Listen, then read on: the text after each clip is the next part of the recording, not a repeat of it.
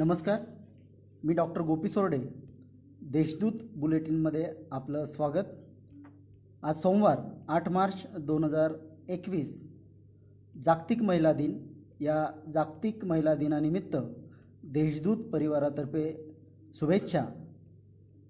आपण आज ऐकूयात जळगाव जिल्ह्याच्या ठळक घडामोडी. जिल्ह्यात पुन्हा कोरोनाचा प्रादुर्भाव वाढू लागला आहे.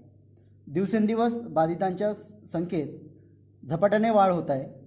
सात मार्च रोजी जिल्ह्यात पाचशे अकरा नवे बाधित रुग्ण आढळून आले असून एका बाधिताचा मृत्यू झाला आहे.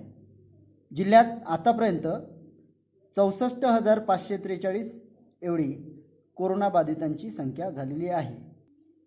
राज्य शासनाच्या निर्णयानुसार राज्यभरात जागतिक महिला दिनाचे औचित्य साधून आठ मार्च ते पाच जून दोन हजार एकवीस या कालावधीत महासमृद्धी महिला सक्षमीकरण अभियान राबविण्यात येत आहे.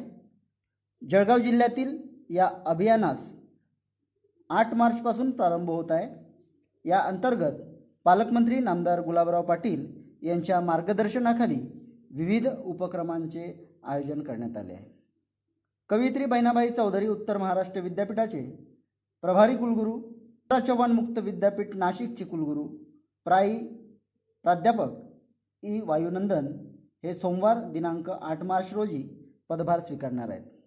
कुलगुरू प्रोफेसर पी पी पाटील यांनी कुलगुरू पदाचा राजीनामा दिला असून त्यांच्या रिक्त झालेल्या जागेवर प्रभारी कुलगुरू म्हणून प्रोफेसर ई वायुनंदन यांच्याकडे पदभार सोपविला आहे.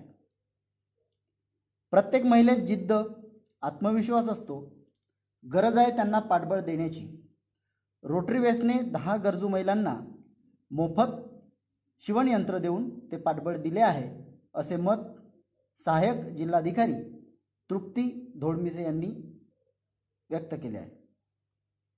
शहरातील विवाहितेला लग्नाच्या दुसऱ्या दिवसापासून रंग भाषेवरून पतीसह सासरच्याने हिनवले तसेच वेळोवेळी शारीरिक व मानसिक छळ केला या प्रकरणी मुंबईच्या पतीसह सासरच्या चार जणांविरुद्ध जिल्हापेठ पोलिसात गुन्हा दाखल करण्यात आला आहे.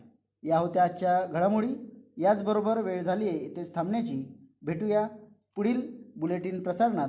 तोपर्यंत संक्षिप्त बातम्या आणि ताज्या घडामोडींसाठी देशदूत डॉट कॉम या संकेतस्थळाला भेट द्या.